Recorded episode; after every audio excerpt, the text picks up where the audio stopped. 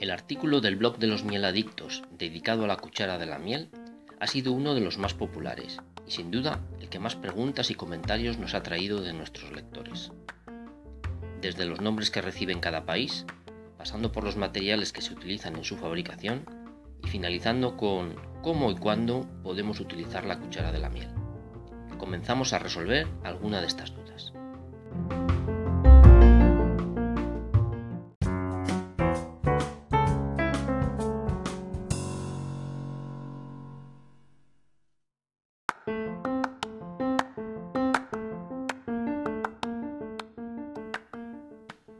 Nombres de la cuchara de la miel. Sobre los diferentes nombres que recibe tenemos anotados un buen número y que no para de crecer. Cuchara de miel, palito mielero, recoge miel de madera. Realizamos una consulta a la Fundación del Español Urgente para saber qué término sería el preferido. Su respuesta viene a confirmar que los términos cuchara para miel, cuchara de miel, rodillo miel o cucharón de miel son válidos pero sin existir un término técnico para su denominación. En otros idiomas encontramos una palabra para designar a la cuchara para miel. Inglés, honey à miel en francés, Honiglöffel en alemán. Parece que es un utensilio de cocina extendido por buena parte del mundo.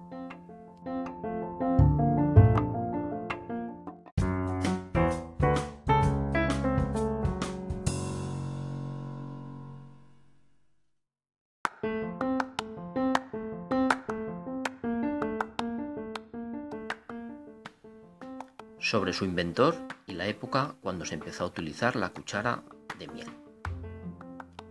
No aparece la cuchara mielera en museos etnográficos, lo que nos hace sospechar que su origen es bastante reciente. Tras consultar con el Museo Etnográfico de Castilla y León, nos explicaron que las cucharas para manejar la miel podrían haber sido cucharas de madera dura sin más, ya que normalmente la miel está solidificada, es decir, las cucharas de toda la vida. Sí existieron, sin embargo, cucharas específicas parecidas para batir la leche y elaborar mantequilla. Quizás de ahí pudo venir su origen. También los usos de hilar tienen una geometría similar y algunas personas tienden a confundirlos. Y para los amantes de las curiosidades, la cuchara mielera aparece en una escena de la película The Hobbit, La desolación de Smaug. ¿Será una pista sobre su origen?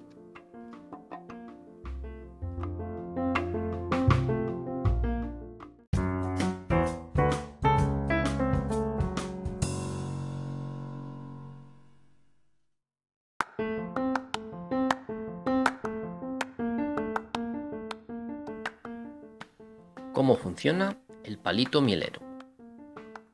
Te habrás encontrado alguna vez, a la hora del desayuno, con un tarro de miel y un palito mielero y con ganas de untar una tostada de pan o añadir miel a la infusión. Y la siguiente duda, ¿qué hago ahora para no pringarlo todo con la miel? Un comentario importante. Si te encontraras la miel en estado sólido, como ocurre con frecuencia, decirte que con la cuchara mielera no tienes nada que hacer Utiliza una cuchara convencional o un cuchillo. Instrucciones de uso. Primero fíjate en las ranuras que tiene, que son las que atrapan la miel y hacen que quede fijada en la cuchara. Luego sumerge la cuchara en la miel, que por supuesto debe estar líquida. Prueba con pequeñas cantidades al comienzo. Al sacar la cuchara de la miel, si giras la cuchara en posición horizontal, la miel se mantiene sujeta a la cuchara y no gotea. Pero no se mantendrá si paramos de girar o la cuchara está en posición vertical. Cuando queramos echar la miel en nuestra comida o bebida favorita, basta con dejar de dar vueltas a la cuchara y la miel caerá.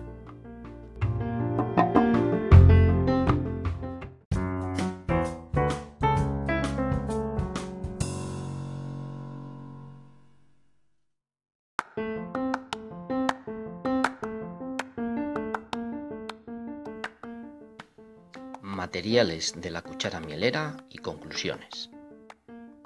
En cuanto a los materiales utilizados para la cuchara mielera, abundan las de madera de pino, olivo o boj. alguna otra de plástico, que son las que menos nos gustan, y como no, nuestra preferida, la de acero inoxidable. Como conclusión sobre la cuchara de la miel, decir que estéticamente es muy bonita y se ha convertido en todo un símbolo de la miel, pero que funcionalmente deja bastante que desear, ya que si no es empleada para endulzar un líquido caliente, la miel que queda entre las ranuras no se aprovecha como debiera. Más información en el blog de los mieladictos.